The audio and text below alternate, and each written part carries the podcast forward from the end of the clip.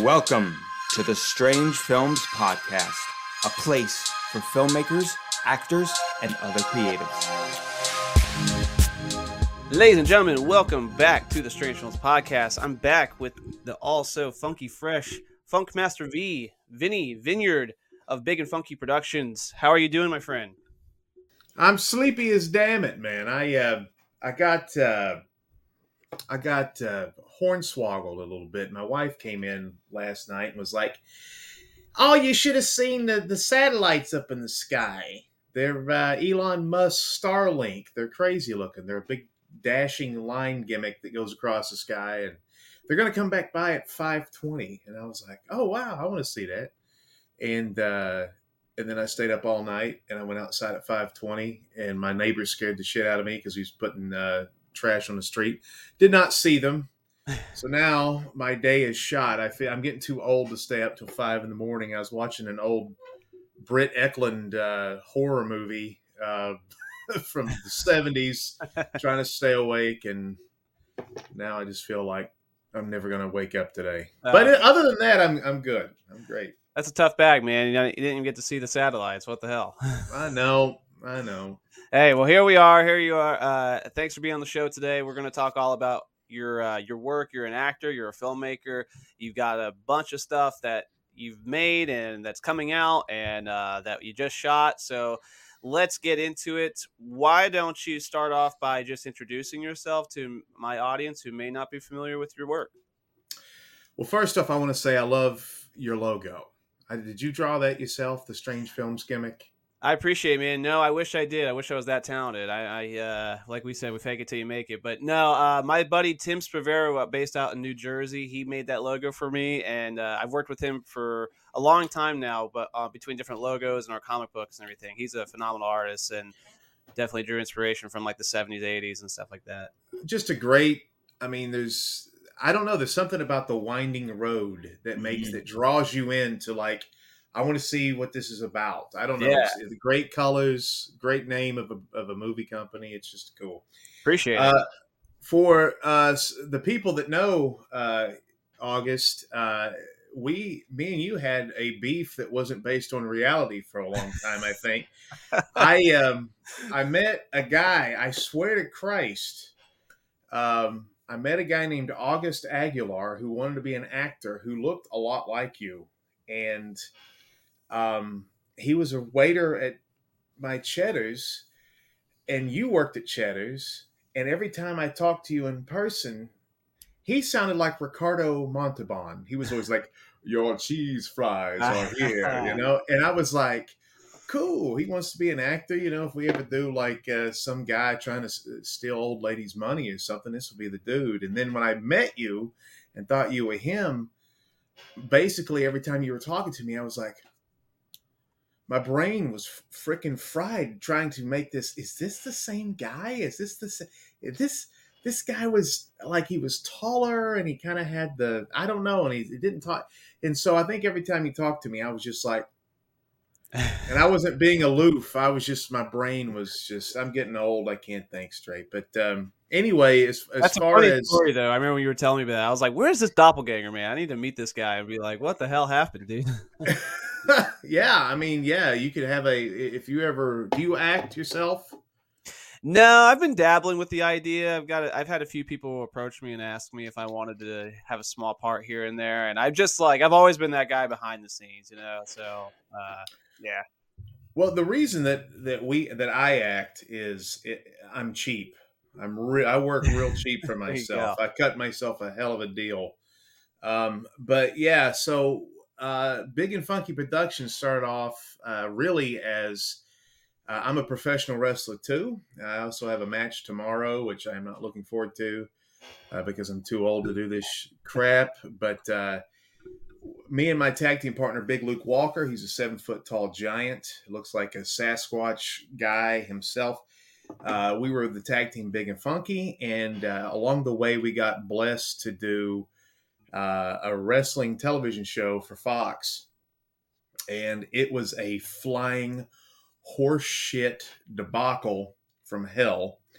However, we got a lot of experience in dealing with dumb wrestlers, dumb promoters, networks, cameras, sound.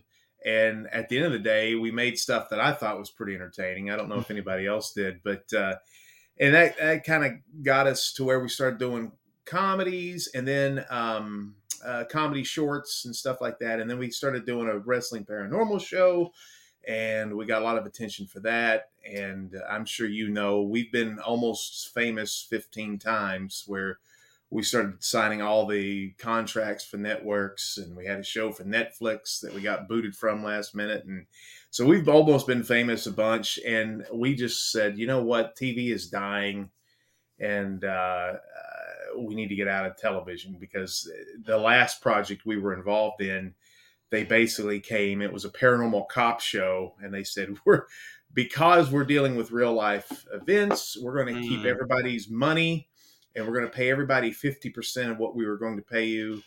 Um, and this was like I can't remember. This was A and E or uh, uh, one of those Netflix or something. I can't remember. So we were going to get half of scale because they were wanting to store all the money for for uh, legal fees. Wow! If they got sued, and we were like, "Go jump off a, a flipping bridge." So around 2020, that happened last year when they finally put the kibosh on that. But uh, around 2020, uh, when COVID came out, Luke was like, "We should start making movies." And I didn't want to do that because I was the editor, and I know, and and and since 2020, all I've done is edited. I have no friends. I've barely eaten. I barely bathe. Uh, I have not made love, and, and since the COVID outbreak, so I mean, I'm just in this room all day, editing and bitching at people for not promoting our products, and uh, but uh, so we made a movie. We made a movie uh, based on one of our paranormal investigations. It's based on the legend of Spearfinger, uh, which is a Cherokee um, legend. And we had uh, the girlfriend in the movie uh, is a native, half native, half black, half white. I don't know how that works. It's like Yogi Berra math. But uh, we uh, came up with the hike, and it did good things for us. And we had a couple people that have been watching what me and Luke have been doing, and they were like, "Let me give you some pointers." And uh, got us pointed in the right direction. And and uh, ever since, man, we've been off to the races doing this stuff. Yeah, man. Um, I, I saw the hike was getting a lot of attention, and you know, then I started seeing the other productions kind of come down the pipeline, and it seems to me that you kind of are making like your own little I don't know if it's I don't know if you want to call it a shared universe of kind of films, but you kind of have like this whole like isn't it isn't it intended to be like a five part kind of series of this of a, thir- a certain theme or something? Yeah, it's uh, the, we call them the Smoky Mountain Chronicles, That's and it. so me and Luke, Luke is um, from Chicago. I'm from Baltimore. We choose to live down south because we think it's a beautiful place. I know you're a Yankee yourself. Oh yeah. So uh, I shouldn't probably outed you in front of all the Southerners like that, but uh, I'm exposed. is that why he speaks like that? Yeah. Um, uh, but he, uh, but we just decided that this area doesn't get a lot of attention, like Baltimore, Chicago, New York, Los Angeles, Texas.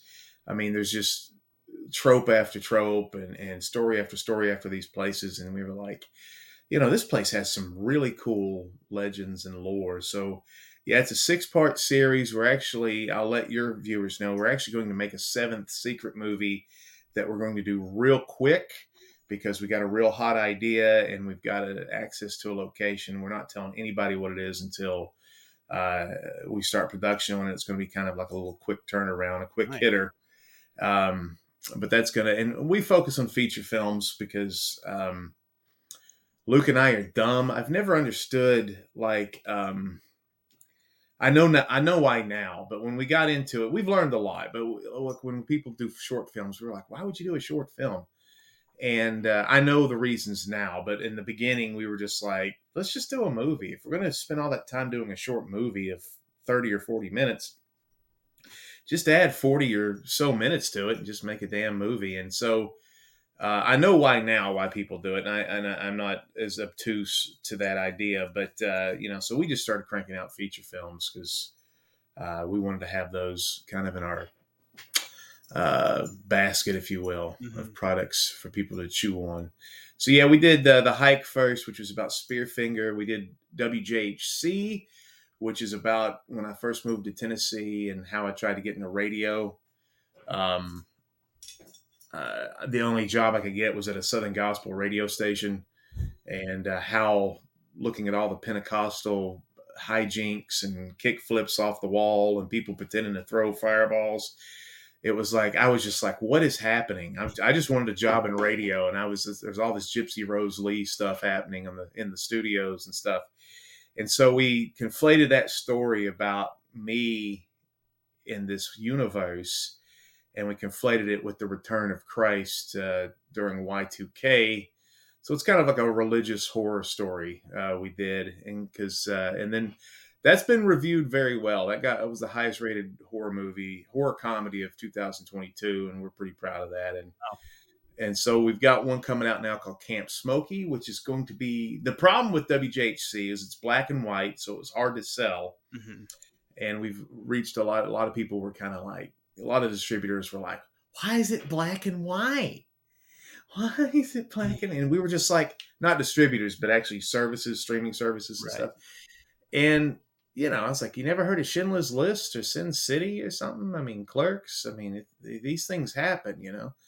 Um, but the real reason, and I'll tell you, you may get a kick out of this. The real reason we sh- we made it go black and white, even though it was about the '90s, and we, it, it kind of has this Clerks dialogue gimmick to it. Um, it, it was really because we shot the thing, and that place that we shot was so effing ugly. The colors like the the colors were like this gray rotting Mhm. zombie flesh color and no matter what lights we used we couldn't make it look nice. So the only the only way we made that radio station that we shot in look good was black and white. And that's the whole reason the whole movie's black and white because we were watching this shit going this looks terrible. We were putting all the luts on it. Right, we were like yeah. you know reading and i was just like i can't make this thing not look like it's vomit inducing. And so a friend of mine friend of mine from colorado was like just make it black and white. Make it a cool black and white movie. And i was like oh that's a good idea. So Yeah, uh, we did that. colors are uh, very. I mean, color grading, colors, and in, if it's gonna be a colored movie, it's gotta have, it's gotta pop, it's gotta look interesting and stuff like that. So I, I definitely understand that what how frustrating that could be. But black and white's a great decision too. I think it's a creative. It's a a lot of people, like you said, they, they can be like, why is it black and white, or it's an interesting choice. So let me watch why it's black and white, or you know, it's a different aesthetic, different feel. that's that's that's right and the other thing too is when it's modern times or actually when you get to see heaven it's full color so mm. from a religious aspect you know that may be what we see in this realm may be equivalent to black and white and then if we go to another plane we may be like oh my god there's a new color called bluffus fluff or whatever that's in between orange and blue. I never knew that existed. So anyway it's um we did that one but the newest one is but the problem with that is is a lot of people didn't watch that one's not been a bit as big as a hit as the hike has been for us as far as views because it's kind of you know it's it's the it's a high concept and to be honest the hike even though i'm still like this last week i got four people i don't know it's like i love the hike it's one of my favorite movies Nice. um, well, it's also got lambasted with the reviews and stuff because when it came out, people thought it was a major motion picture and Mm. didn't realize it was a low budget thing. And now people are kind of getting hip to it and they're like, oh, okay, this is what this is. I got you. Um, because when you make something in COVID, we were kind of in a vacuum. So when you post something out there, people thought, oh, Lionsgate probably made this or something Right. because it did look good on the outside, and then when you get into it, you're like, oh, that's that's a low budget movie. but uh, yeah, the, the hike was kind of hard to take. It was like a who done it. There was a paranormal thing to it. it, and so we learned right away. This is a good. This is a great advice, I think, from our failures. Is audiences are pretty dumb, and you got to, if you as a filmmaker, you have to simplify your message. You don't want to water it down but you need to figure out a vehicle for the message to be presented in that will be consumed Mhm. happily by a, a an audience. And so you can be kind of this highbrow thing where you're like, I'm just making movies that I like. And it's like, well, that's cool uh, for you, but you're really just kind of jerking off. Really, Uh, literally, that's that's a good analogy. You're Yeah, just it kinda, is. you're just kind of masturbating. If you want people to consume, now that's kind of disgusting to say consume, but uh, if you want people to watch it or or get in the bed with you and and and rub your back, uh, you uh, you want to you want to make it to where it's uh, people want to get get into it. You know. Yeah, yeah. No, that makes total sense to me. I mean, my th- my uh, motto has always been keep it simple. You know, in general, like try to make it very entertaining but simple to digest and simple to execute as well. Uh, Yeah. One of my uh, buddies, as of lately, has been telling me something I've been really enjoying, though, uh, when it comes to the audience watching your movies, and it can be a creative decision too, because based off like what you're trying to tell. But so if you either keep it simple, or what he likes to say is "fuck the audience" and just do, you know, go for something and let them try to figure out at the same time, but in a presentable way. I think that can be a fun challenge as well. But uh, but yeah, I mean, I, I'm glad. I'm. It, it's it's really cool and encouraging to hear the success you were getting off of these movies being low budget independent films and that you've kind of started this uh you know like you said the seven part series coming up you know and and kind of having that goal and story in mind now uh you were mentioning camp smokey that one's coming out as well um what what's what's that one all about Well, that's um, in the first two movies. I was one of the lead actors, and it's because I'm really good at improvising. mm-hmm. However, I'm a terrible actor. I come off. People are like, "Man, you are so good." I'm like, "I'm me." This, the characters in these movies so far. If you turn it on, it's just me sitting here going. So anyway, uh, this guy came out and he had a really tiny penis, and he said, "Well, you know, this. I do that every movie. This is how I present myself." So if I was supposed to be a gay uh, French uh, ballerina man, I would be like, I can't do this job, dude. I can't. So the reason I ca- or me and Luke decided to put myself as the lead in the first two was because I'm good at one take jonesing it, bada boom, get out, next scene. And so you know, it's a low budget gimmick. It's just about getting people, all your all your friends and acquaintances and all the entertainers, getting them there, getting them out the door, bada boom, but yet making it good and making sure it's it, you're getting quality content. So I was pretty good at that. And so now Camp Smokey is Luke's kind of turn to take the the the reign, and it's a story he wrote, which I think is interesting. I think anybody that watches this movie is going to be uh, consumed with the premise. I mean, it's a last man on earth gimmick. Um, it's it's sort of like the book I Am Legend, not the movie, but it's it's uh, if, if anybody's ever read the book, it's much better than the movie. We hear that all the time. I think people are mainly pretentious when they say that, but literally, the book and I Am Legend, the movies miss the point. Omega Man and and miss the point of the book. So it's it's a it's a it's kind of like that. It's a horror movie version of that, but it's also like uh, Castaway in a way. It's it's about a, a child who was attending a special needs kind of camp, a camp for kids that had difficult pasts, and maybe they were a little off, or maybe they had behavior issues. The entire uh, camp gets wiped out by demons, and the kid escapes. He's kind of a big kid for his age, and he's able to escape uh, his life. He kills a demon and is able to escape, and his only companion for decades is a talking or a, a teddy bear that he talks to that he thinks is a real uh, person or something. So uh, you, get to see Luke, who's in his 40s, talking to a teddy bear uh, and his misadventures as he's trying to accomplish a mission and, and dealing with loneliness and wanting to find love and and uh, it's an interesting uh, it's an interesting story. And I think the thing that you know this is our third feature. So this one is tighter it starts off i think our first two movies kind of they kind of meander in the beginning and kind of lay down a base and that's another thing as a filmmaker you're like i want to create this universe but how do i do it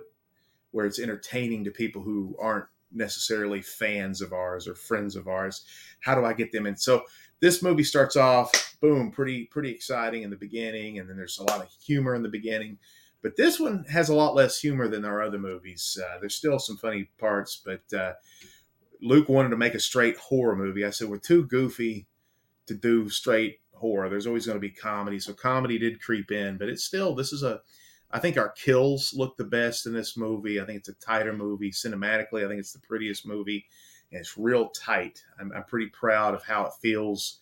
Like, ah, like if you ever read the reviews of WJHC, they're like, "God, this movie's funny. It's original. It's awesome." It's an hour and 47 minutes. They probably mm-hmm. could have shaved about 10 minutes off of that or whatever. And so a lot of people say that about the movie and it still gets good reviews. So I was like, okay, and I agree with that. I think we're now being trained as consumers with this with these streaming services now.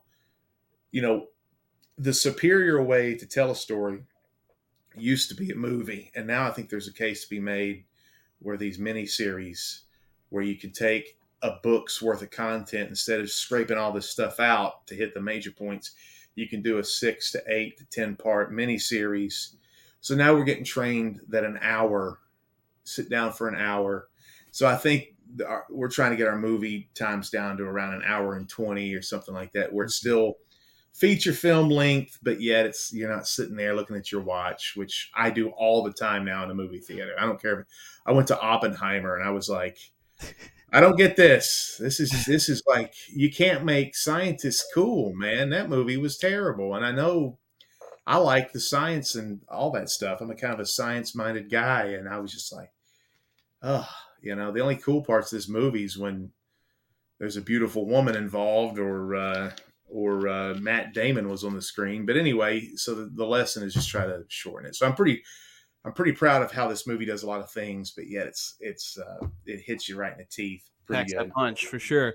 Yeah, because attention, that's another thing, man. It's like the, the attention um, span of consumers now are so limited. I mean, that's why you've got your, you know, YouTube shorts now. TikTok is such a huge thing, like Instagram Reels, like where it's just people are always scrolling. And if it doesn't hook you within that first second, it's like, boom. You know, same thing with like movies, shorts, feature films. If it's not like gripping you and if it's going a little too long, then people will get bored easily. It's turn to the phone or whatever. Um, but I, I used to have some shorts that grip me in a particular way, and I, we had to get rid of those. a lot of sh- a lot of chafing. A lot of chafing. Good deal. Yeah. Um, but what I think is fascinating on your approach is that you guys just dove right into the feature films. You know, like you said, like you understand why people would do a bunch of shorts and stuff like that first, which is the route I took. I'm kind of now leaning towards like hitting the feature film marks. Uh, my last one was 50 minutes. So this next one should be about 60 to 70. And, you know, the next one after that is planned to be 80 to 90. So we're kind of, I've been, now it's like I feel comfortable and confident enough to approach it that way. But it took me just a long time just to, one, gain that confidence, but two, like just practice my craft enough and storytelling and production value and stuff like that to, uh, to know I can pull that off. So, your process of jumping right into the feature films and you said you were learning quite a bit from your first one to the third one now which you feel like is probably the best shown as far as like technicality goes and timing and stuff like that but what has through all that like your experience uh, been like what's your process kind of diving into that is it just kind of let's run and gun it and see what happens uh, you know because i know it does take a lot of effort and energy just to even put like even your friends together in, in the same room and uh, you know go for a scene. So, what's been like? Well, we are um, masters of asset management. So you look around and you go, "What do I have? Uh-huh. I have pretty women, so we need to get them involved. Uh, I know a lot of professional wrestlers. So professional wrestlers are terrific. And I was in an argument. I love these Facebook threads of, or these groups that are like low budget filmmaking and stuff. And these people always asking the worst and stupid questions. Like every day there's somebody going, how do I get funding for my movie? And it's just like, hey, once you, once we figure that out, pal, we'll tell you. But, uh, um, the, uh, so you sit around, so you're like, okay, what is a pro wrestler good at? Pro wrestlers are good at one take lines because if they do promos, they don't you can't say cut at a match. So the guys, even though if they're square or wooden or they do the whole "I'm gonna get you," they at least deliver everything in one line. So if you give a pro wrestler a, a set of lines, he's going to nail it um, pretty much within one or two lines. So that's an asset. Also, they can fight, and if you have stunts, they can't get hurt easily. So uh, if you get an actor who's kind of a weenie and he gets dust in his eye, he's going to, you know, he, he may sue your ass. So that's what we do. We sit there and we go, what do we have? So the first three movies were surrounded by God's paintbrush. I mean, we've gotten accolades and won awards for cinematography. And all you do is hold a camera up there at a, at a sunset. Uh, you know, God does the rest or whatnot. You know, I mean, it's like a fight. So we're surrounded by beautiful nature. We have beautiful female companions. Um, we have pro wrestlers. And Luke and I have a funny rapport. And even though we jumped in the movies, we did a lot with comedy sketches. We had a comedy sketch show. We did a paranormal TV show. We did a live sports show. So you you learn, but when you did a when we started doing movies, you learned how shitty of an actor or shitty of an editor you really are. Um, it's kind of like being a really good taxi driver, and then when you go to NASCAR, you realize you can't drive worth a flip. so it's kind of like I know how to get in the car and point it in the right direction and kind of go fast, but I'm gonna I can't you know take the turns. So doing the movie and having the pressure with no net of like this is going to be presented as a feature film that everybody in the world can say is dog shit if you did a bad job with. Um, that hones the fear of reading bad reviews, uh, and, and and the fact you know that hones your skills and it sharpens you. So, like we were talking about earlier, you don't, you can't write a scene where DC 10 crashes into a, a cathedral because there's no way to film that financially unless you're doing a comedy and you do the you know you you you do like a 12 year old holding a, a plane crashing into a model you can't do that. So you have to come up with creative ways to skirt around and fill up time. And luke and i uh, are enemies of brevity and we can talk for hours. So our movies people like the reviewers are always like god you guys are so kevin smith oriented. And it's like we love kevin smith especially his early stuff but it's not like we're sitting there going ooh, it's just we're from the '90s. This is how we talked, sitting around uh, talking about crazy stories that we actually physically did because we weren't on our cell phones the whole time. So we actually experienced life, and and we were bored, and we caused some hijinks. So there were things to talk about. And uh, so that's kind of you know, uh, and and again, me and Luke have had unique lives of wrestlers and musicians and and and all these things. So I mean, we actually are I don't think I'm very creative. I just now use a lot of um, personal stories of crazy because when people listen to my stories, they're like, "Did that really happen to you?" Well, hell, I own a taxi cab company. I've been a pro wrestler. I toured the South for 12 years in a funk band. I was a mentally. Uh, I, I worked with homeless people. I worked with drug addicts. I mean, over my whole life. I've been involved with uh, church and radio and and and owning your own business and television. I have seen so much I'm from Baltimore and growing up in the streets there and a New York Jets fan, so I know how to cry. I mean, you just all of life now has built to this thing where I've got a crap ton of stories that I think are interesting. So the challenge for me now is like, am I funny or is this interesting? How can we make this more palatable for regular people? And uh, so I think that's that's kind of the thing we did is we looked at uh, to answer your question, we looked at the assets we have. Um, we realize what our weaknesses are, and we steer clear from those, and we try to just lean into what uh, has made us popular in other avenues, and also what we think are strengths. And uh, so, yeah, I think um, you know I see like all the time people are all all the time on these like we were talking about the Facebook gimmicks where it's like. Um, people who are trying to get they're like where do you get your ideas to write a script mm. and it's like why are you wanting to make a movie if you have if you don't have any if you don't have a story inside of you to tell um so luke and i and luke is luke is just tremendous with coming up with ideas too so um he comes up with some great ideas and we just kind of uh, shape them from there so we're lucky to have about 80 something people in our stable of burlesque dancers and pro wrestlers and furries and drag queens and comedians and magicians, any any pit fighters, whatever. Anytime we need something, we've got. Oh, and now that we're in this horror comedy thing, we're now making friends who are great at uh, uh, makeup and effects, you know, genre effects, and and coming up with ideas to come up with really fun ways to kill people and make make stuff happen on the fly for cheap, you know. So that that's good for us too because that was one of our weaknesses is killing people on screen. Mhm. And we came up with some unique ways to do that. And I don't know if they were good or not, but we had fun coming up with them. For example, uh, our first movie, this Spearfinger can manipulate nature. And we don't know anything about genre makeup and how you make somebody's head look like it explodes. So we're sitting there going, how can we, how can we make it look like Spearfinger picks up a boulder and bashes this dude, like does the force, picks it up and throws it at a guy. And uh, Luke was like, "We'll film it in reverse." So we got a guy. Uh, we had a little friend of ours with these. He's got these super traps. He's just a little. He actually was security for Obama and George W. Bush. Oh or wow. and so, but he's got these little tiny traps, and we were like, "You want to be in a movie?" And uh, as a rib, this is just kind of what we do. We were like, "I need you to wear girls' underwear in this movie," and he was like, "Why?" And I was like, "Oh, it's a long story." so we have a we have a part of the movie where he's stripped down. He's wearing girls' underwear, and there's no narrative reason for that. We just wanted to rip the guy, and we love him, and and he loves us too. So, anyway. That's It so was- funny. Just like, that's a long story. There's no, there's really no, It, no narrative.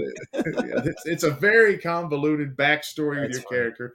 Nope, he's just there. But anyway, he had the traps, and he had a rock on his head like this, and we were just like, "Go for it," you know. And he, whoa, he'd sling his head and shoot the rock out, and we reversed it where it's like, whoop, bam, you know, it looked like he cracked his neck, and and so you know, it's B movie effects and stuff. But man, we were like, when we first did it, it was like, oh man, you had the sound effect to it, crack. Oh man, it looks so cool. Mhm. So, you know, it's a lot of fun doing this stuff too, figuring out how to get shit done. Yeah, it sounds like you guys are a great team, you and Luke, and uh, and have a good process and kind of just naturally, again, evolving as you go and figuring these things out. And you know, I think it is great to pull from what you know, you know, your assets and people you know, resources that you have, uh, locations or people, talent, whatever that is, and stories. You know, I've I've written things that I've based off of, or in influenced or inspired by, you know, real life events or things I've heard or seen, you know, before. And I think that, and sounds like you've just got a, I mean, with that kind of background and career, you've got a plethora uh, amount of stuff you could just keep crunching out in different mediums and different content itself, which is kind of uh, uh, knowing that you have this other movie coming out that you're starring in, this uh, rock and roll. What's it called? Rock and roll adventure van. Uh, Close. Uh, vi- Yeah. You, you, you name the title. It's a long title, but you're going on like this cross country trip and doing all these wild things and seeing all these different characters. So why don't you? Uh, is there something you can talk about with that? Sure. It just released uh, yesterday on this network called Oh. Asai TV, ASY TV, ASY TV, Asai TV. And it's one of those subscription based networks. And the owner of the um, network saw WJHCAM, which is the black and white movie we were talking about. And he thought, he was like, that's the best comedy of the last 10 years. So he is a friend. He's become a better friend, but he was kind of an acquaintance Mhm. before. And and uh, he's become a pretty good friend now. But he liked the movie so much, he's like, I want to do this, and he, I got this idea, and he's a van life guy. So me and my wife um, got a van, and we drove all over the United States. We went up to Chicago, down through Texas, all the way out uh, to Arizona, up to Vegas, down to Los Angeles, and all the way back. And we filmed this damn thing in about two weeks Wow. and then then he stayed here. He used our resources as far as our kind of stable of actors in East Tennessee. So Candy Thompson, Travis Graves, Kirby Simon. You know, he, we filmed Luke here. Uh, the guy that played Bigfoot, Lance Adams, who's a comedian, uh, the magician, Danny Whitson, and just a a laundry list of actors and resources we had here. Um, and there's a there's a band in the movie called Hugs, There it is. Hugs Not Drugs. Not I wore that to yeah, and that's from our second movie, WJHC. And so we're talking about stories. Um, there's a real life story because the this WJHC is kind of this religious, kind of sacrilegious, but kind of also sappy, sweet religious story. And the beginning of the movie is me in this job interview. And it's as awkward as the real interview when I was in my 20s getting a job at a Southern Gospel radio station. So the lady's asking me all this stuff about Jesus, and I don't know nothing about Jesus. So I tell her this crazy story. But in the movie, the story is an actual real life story of my brother loved the band Kiss. And so my sister's an artist and she paints this full life fresca, six foot tall thing of Kiss on the walls. And uh, my brother loves it. And I couldn't believe my dad went for it. My dad was one of those guys, quit touching the damn walls. You know, he was an abusive kind of guy when it come to, you know, get he's always worried about paint or something. I'm not sure what the deal was. Um, surprised he hasn't died of a heart attack. He's uptight. So I can't believe the frescoes on the wall. Here we go. My brother likes rock and roll, and then he um, gets in a car crash listening to Faster Pussycat, and uh, he flips down a Tennessee mountain, barely comes out alive, and he's like, "The devil made me crash my car." and so he takes all of the, the the albums and everything, all the stuff, burns it in the backyard, and now he's a religious person, and uh, so he convinces my sister to paint over uh, the fresca of Hugs with a fresca of the band Stryper, which is a Christian rock band from the '80s. And so I'm in there watching like Gene Simmons getting erased, and this guy named like Oz Fox you know, put on they're wearing the yellow and black. And as a kid, I was like, this is really weird. I took a lot of mental pictures of that story. So that's kind of a story that I use in real life to, about religion and uh, in my job interview. And I still got the job. So I put that in the movie, but we couldn't use the band Kiss because Kiss is probably one of the most litigious entities on planet. So we came up with a band called Hugs and we kind of lampooned them. And so the guy making this new movie Vinny's Fantastic Rock and Roll Adventure. That's it. It's it's all about going to see a band called this band called Hugs in Los Angeles, and uh, they're back. And the whole movie, I'm my character's like they didn't rip. So in, in this universe, Kiss and Hugs uh, simultaneously exist. And Hugs is viewed as the kind of the crappy knockoff of Kiss in, in this universe. So uh, we, we end with a rock concert. Boy, we're talking about. See, I was a musician too. Hello, the Fem Robots are here. Thank you. Fem Robot brought me some coffee. All right, we're up here, up here on the mothership. I got a, had to reprogram last podcast I did. She kept bringing me bacon. She was like short circuiting. I don't know what that was about, but anyway. Um. So anyway, we got to you talk about resources. I'm on stage at the last scene of this movie. My drummer from my old band, Pimpin' Ain't Easy. We got him to dress up as one of the Hugs characters and fainted. And then a guitar, uh, my guitar player or the bass player that was playing the Gene Simmons type character, he's playing the bass, but he was the guy that trained me in pro wrestling. And it's that's the kind of cool thing about the how all this stuff kind of conflates and how you can kind of have all these experiences on stage. And the filmmaker, we couldn't find a lead singer that was going to work, so the filmmaker is a musician himself, so he was pretending to be the uh, guitar player, the Paul Stanley type, and and so it was really um, it was really cool. So we got to see the United States, which is something I wanted to do, and and uh, and and film this, and it was a dangerous uh, shoot and laborious and tiring, and I suffered a lot of little injuries and because uh, I'm getting too old to do shit like this. But it was a it was a catch your breath kind of film, and the thing came out, and the early indications are that it's very effing funny. If you like 80s or 90s movies, uh, road trip movies, hard luck movies, a lot of bad stuff happens to me, mm-hmm. um, and so. Uh, yeah, a lot of people. I've gotten a couple messages going, man, that I apologize. I didn't realize all that stuff. You went through all that, and I was like, well, first of all, a lot of it was acting. It didn't really happen, but there was there was a you know rolling rolling around in the desert and getting cactus little needles and stuff in your skin, trying to act like you're uh, high on acid and stuff like that. I mean, people don't realize sometimes acting is is is a lot tougher than than people think. Yeah, especially on low low, low budget end. Yeah, absolutely. It's like you're really trying to sell it, and so let's do it. You know, um, yeah, that's uh that's so ambitious, man. I think that's so cool. Um, I'm, I'm happy to hear the movie is out now, so I'll I can put a link in the description for anyone who wants to maybe check that out. Um, cool.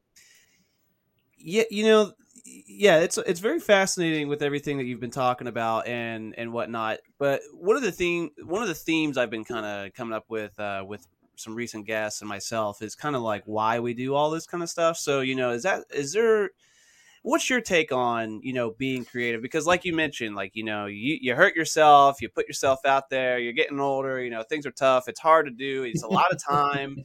You know things like that. But i feel the same way on a lot of that stuff as far as resources time goes you know uh, the stress that comes with it you know and it, as much fun as it is and as much as i love it and i will continue to do it it's kind of like why do we do this? And why is it uh like yeah what's your kind of perspective on you know being a filmmaker or actor or you know content creator and and just doing this artistic life that you have?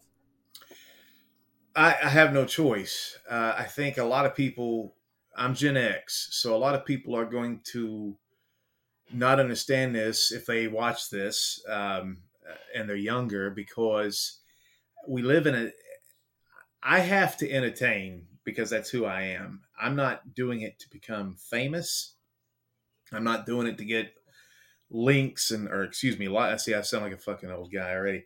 I'm not doing it to get likes or, or whatever or uh, be retweeted or whatever. It's in my dna and and um, i've done stand-up comedy.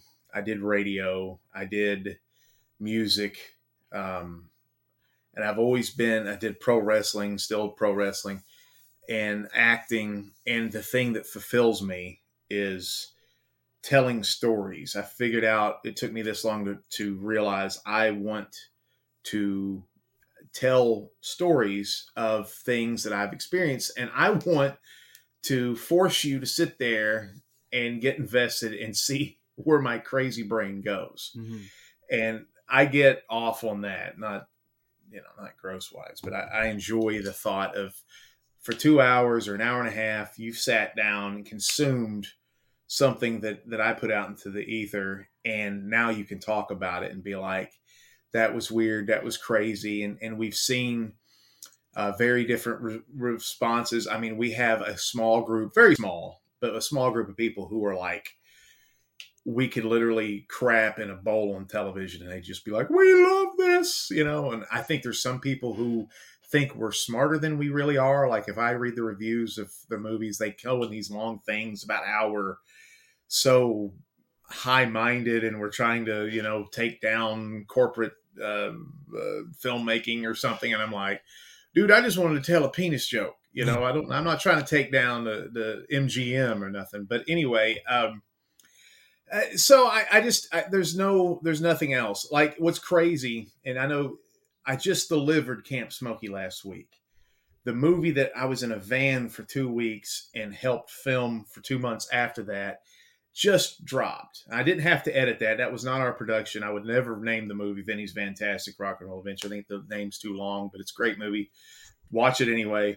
I, he was calling, going to call it Get to the Whiskey because the last place we go is the Whiskey a Go Go in Los Angeles, and I love that name, but uh, he decided to go against it. But anyway, um, which is his right. He's the filmmaker. But, um, you know, so at the end of the day, all this got done, and I felt like it would feel like a sexual release. You know what I mean? Like all this energy, stress, editing, this, that, and the other. And I was just like, it's over. Mm-hmm. Afterglow. And I've been sitting for about two days, two or three days in my house, like looking at the wall. And it's, and I've got to play the bad thing about being a filmmaker, and you know this too. Now I've got to be ringmaster, acted, directed, location scout, film the damn thing, light the damn thing, edit the damn thing, get the score the damn thing, work on effing audio for six weeks. Did I, did you hear that? That sounded like somebody's penis brushed up against the microphone. I got to figure okay, and then I get it done and then edit it and then listen to it again.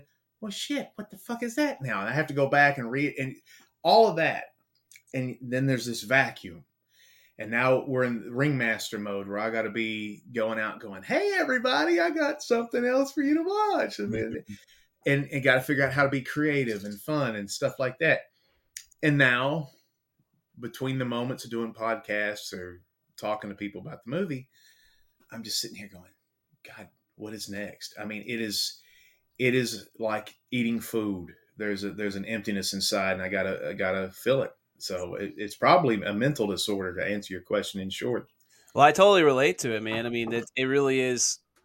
It's just one of these things where I, I I've realized that I have no choice. Like you said, I, I need to do it. It's it's kind of just part of like who I am to to be a storyteller, to be a creative person, to have something that I feel like fulfills me. Because I've never been that guy kind of guy who, you know, I want to grow up and be a lawyer or a doctor. You know, like I have this kind of big job or whatever. Like it's always like I was always unsure of what to do, and then when I started really making art, it was like, oh yeah, this is this is the essence of who I am. Like this is something that you know, like you said, when it's done and over with, you might have like that day or two where it's kind of like, ah, but then you just kind of automatically start ticking on.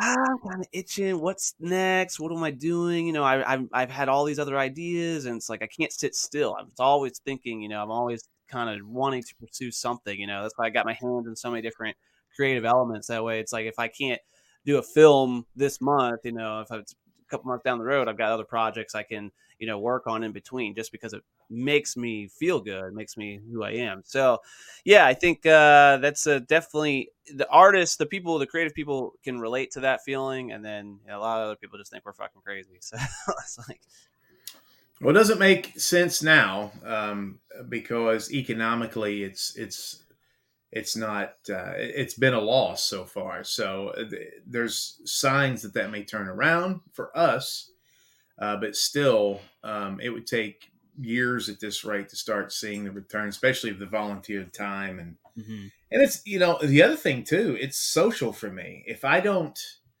I'm not a I'm not a noodle salad by the by the by the lake guy. You know, I need to have my friends are the people that cr- help me create crazy shit. And um, we talk on the phone. What do you think about this? What if her finger? actually came out of her vagina. And what? That's that's stupid. Well, shut, shut, fuck you. I mean, so I mean, like that's my friendships, you know, or like driving off to go to South Carolina or Arkansas or you know uh, Pennsylvania or Ohio to film stuff with my friends. I mean, this is this is what makes me alive. So, um, and that's socially how I connect. And so, I don't know. I'm just not the kind of basketball barbecue guy that's just like, well, have you seen the uh, election results in, in Guatemala? And I just don't, I'm not good at that shit. So I want to make crazy stuff. Yeah, I hear you. Well said. Um, yeah, I, I, could definitely relate to a lot of that. Uh, all right, man. Well, this is uh this has been a great conversation. I'm I'm really excited to see uh your uh, to, to, have seen the journey so far that I've witnessed as far as your films go, but to to know what's coming down the pipeline, which is very exciting. Um, so to leave off, is there any other last words of wisdom you can pass on, or what you got coming up? Anything you want to plug? All that good stuff. Well, sure. Um, you can always go to biginfunkyproductions.com, and we also have a YouTube page. And the YouTube page is pretty crazy, but it, it typically has a lot of the trailers and behind the scenes stuff of what we're doing.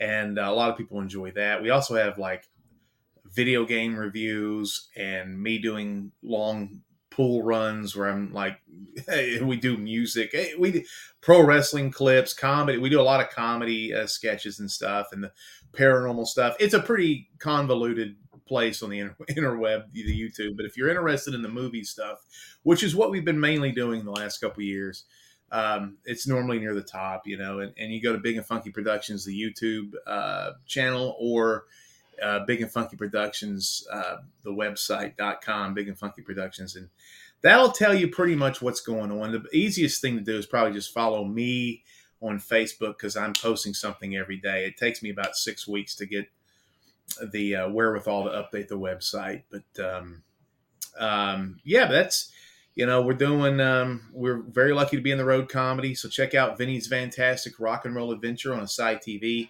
It will in the next few months be on uh, a lot of different streamers.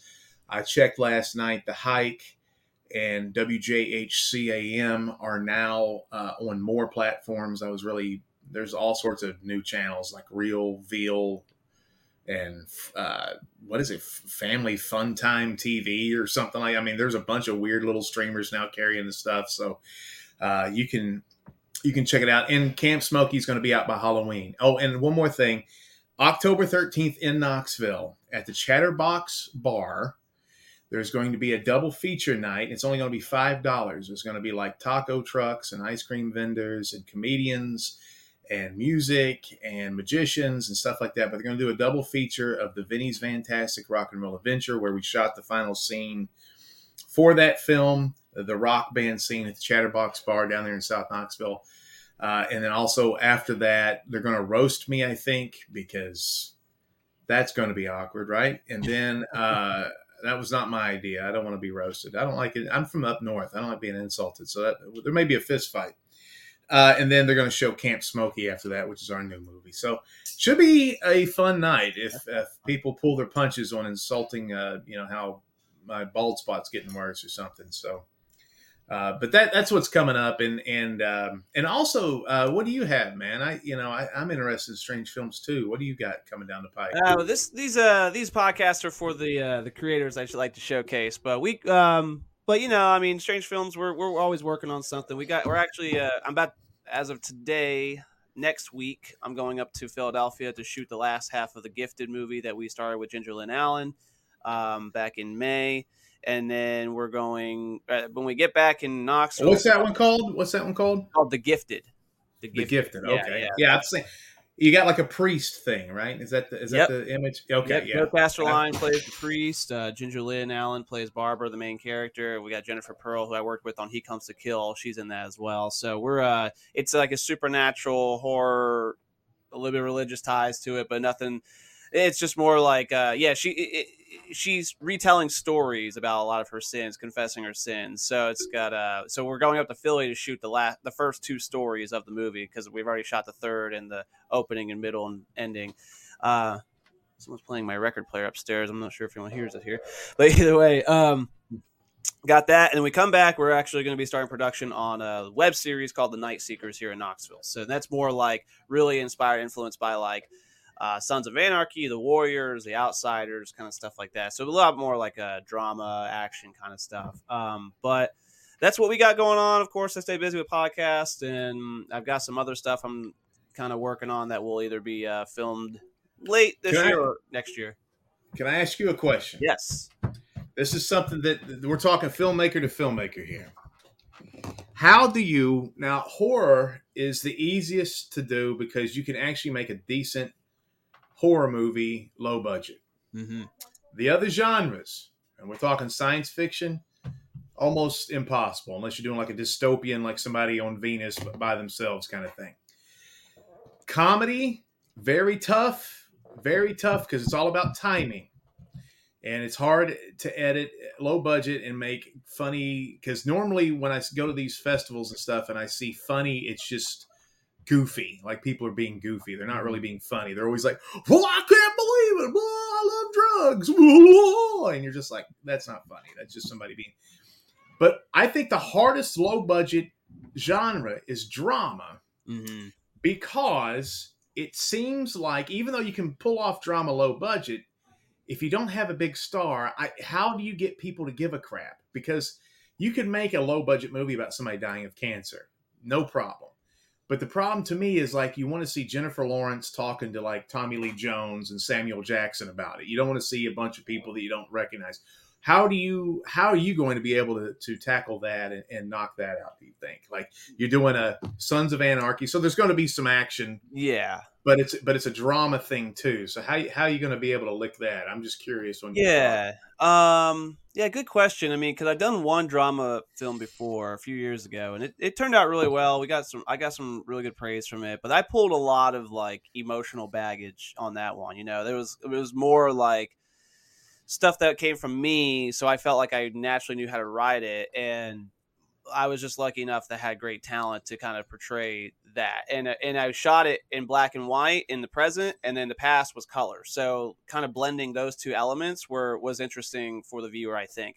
Um, but then for but for this one, we're really really leaning in on characters. It's really a lot about character development. So it's the reason why we're doing a web series also is kind of what you mentioned beforehand. So it's like instead of doing like one long epic piece trying to break it down to 30 40 minute segments across six episodes is i think a challenge but it's also gives me an opportunity to create a narrative that's going to show a lot of depth and bring these characters and uh, allow you to see a lot of what they've got going on and why and how that impacts the world and what's the world how the world impacts them. So really we've been workshopping characters for the last three four months and just diving into like the backstory, the future, what's going on in the story and everything like that. So I think a lot of that is going to trust on the talent with the characters um, and showing the conflict between these these group of guys and gals and showing that there's like there's emotion involved behind that as well so you know like for example uh, we have a father son dynamic you know relationship in this series that kicks off but it's a really toxic relationship you know like the father is trying to get the son to take his place in some point, but the son doesn't want anything to do with that. So what's father's answer? Well, I'll disown you. So it's kind of one of those really tough conversations, and I think can be relatable. Uh, not necessarily just that situation itself, but other characters who are dealing with stuff like that. And you know, when trust is being broken, or when there's emotions being involved, or anger is being placed on someone, I think I hopefully the goal is to feel that can be relatable or that you can see that happening in real life. But you're also kind of juggling a bunch of different colorful characters in this bizarre kind of situation of the world. So I think it's it's just a combination of that and really understanding the characters behind it and the the dialogue that is being spoken, and hopefully then uh, that will be very engaging itself. So yeah, that's very it, it's it's tough. You have to be brave because there's a lot of you can you can forgive a lot of stuff in the comedy horror genre. Mm-hmm. Like if if somebody leaves a, a, we're supposed to be doing a scene and we're burning a witch in Salem and there's a subway cup, you can laugh at that and be like, oh, that's funny, even though it kind of is shit and ruins the scene, but it's still not going to destroy. But if you, something like that happens in a drama, it can really. It, it, it's just. It, I feel like with dramas, it's just a. It's harder. It's a harder. um so it's a it's a more uh, di- it's a more difficult, uh, higher difficulty level for sure. Um, and, and, it's kind of like what you said earlier when you're like at film festivals and you're watching comedies and stuff, and it's just like all like goofy stuff, you know. Like I, I go to film festivals and I watch, I, I and no matter what's playing, I kind of really observe what's going on. So dramas are actually one of the worst things I hate to watch at film festivals because a lot of it's just two fucking people sitting there, and it's like ah, you know, da da da, and it's just like this really so melodra- so melodramatic. Yeah, really boring back and forth of just yeah. like nothing going on. But so I, I, I hate that. I'm not you know like I I mean I'm congratulations to anybody who can make a film, of course, and and who if that's their bag, okay.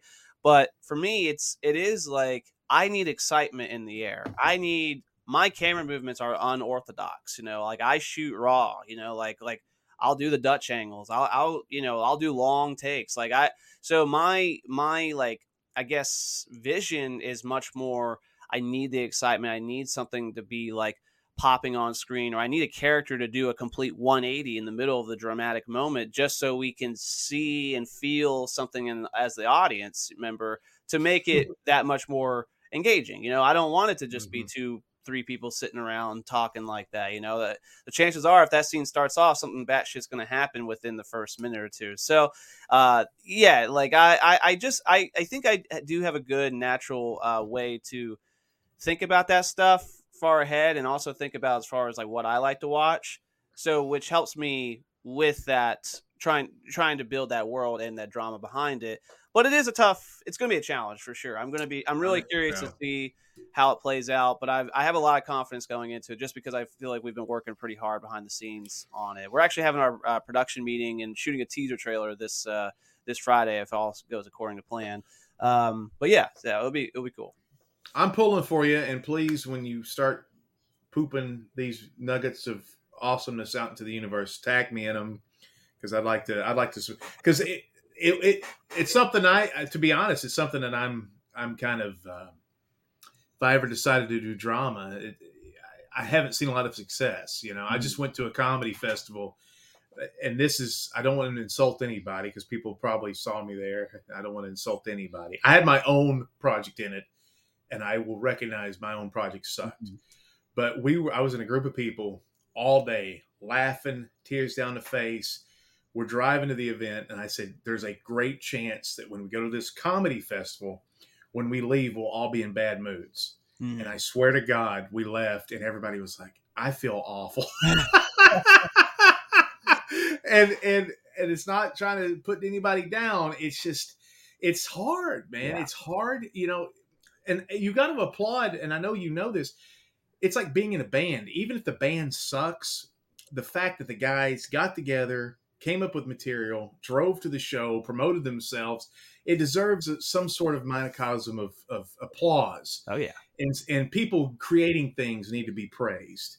And like hey good job good try you know keep keep at it. Maybe something's good going to come out of this but like man whew, it's it's tough guys. It's tough out there. And i'm not saying my stuff is effing great or anything like that. It's it's far from it. And we're learning every film. There's things i go back and watch some of the stuff and i'm just like what did we do that for? Yeah. and it's all about a maturation process. And uh but yeah it's it's scary and it's challenging and, and i can't wait. Uh, i wish you a lot of success with that because that's always that's what we've always talked about was like i think drama is the toughest one. Even though acting i think drama's the easiest because you just gotta go she's got stage four cancer and then the music i mean it's not tough right. being right. funny is hard Yeah. Uh, A- and you know and, and best of luck with everything you want to do as well because it is and it it is tough um to put ourselves out there like that and try new things like i'm still learning with everything i'm doing you know i mean even like this last the gifted shoot like i, I love what we got but i still watch i'm i'm editing the footage right now of the last scenes we did and i'm like ah, i should have done it that way. I should have followed my instinct a little bit more on this you know this particular part here this and that. So there's always like things i'm going to be always you know being critical about myself uh learn and, and but for me to try to put new content out there because i don't want to always just do horror films. I love horror. I, I think it's a great place to be and the community is amazing. But i do love comedy. I do love drama. I do love action and i and uh music videos and documentaries and stuff like that and i've got a little bit of experience in all those genres but i want to continue pushing those boundaries itself in those other genres as well. I want to keep trying new things and some are going to work out great and some i know will probably be more of a learning experience. So it's just one of those things as an artist i feel like i have to do that uh, but it, it can be a tough bag tough balance and you know it, we just we're just going to go for it man. I like i watched um they come to kill right is that the name he of it? comes to kill mm-hmm. He comes to kill. I'm Yeah. so sorry I screwed it You're up. good. I loved how you you lighted a lot of that. That's uh, we kind of did that uh, same style, and I, it's very cartoony and and uh, and and I, I dug how you shot that. So i appreciate it thank you you guys, um, you know, it's funny. People come up to me and they're like, um, "You guys are like," they'll cut- talking to me and they're like, "You guys in strange films." Are the only people around here doing real things. Everybody else is like spending three years to make a short four minute movie or whatever. And I'm just like, I appreciate that. So I always hear people saying nice things about you. So, uh, and people that have worked on your productions and stuff. So people have said nice things about you. That's very uh, that's very cool. I appreciate it, man. Maybe we can do a collaboration together at some point and uh, talk some ideas out, you know, and bring those two well- forces together. We'll come up with something crazy, man. Yeah. We'll knock them. On, we'll knock them on their ass. I love it, dude. I love it. Uh, Vinnie, man, it was great having you on the show. Thanks for sharing your story. Um, looking forward to seeing uh, all the stuff you got coming out. I'm gonna try to make that October 13th event there and see if I can help, uh, show some support. I'll put links in the description uh, for you know check out your work and your YouTube channel, all that good stuff. Um, Yeah, it'll be great. It'll be a great networking tool for you because Yeah, there's man. a lot of actors and they're asset management. We need a comedian, Love we it. need a furry, we need a drag queen, we need somebody to pick up a bus and throw it across the street. All those types of people will be there. Love it, love it. The furry. That's the one I've been missing for a while now. All right, Vinnie, I appreciate it, man. And uh, we'll we'll talk soon again and uh, keep up the good work. You too, brother. Keep All fighting right. good fight. I appreciate it, man. With that said, everybody, we will see you guys next time.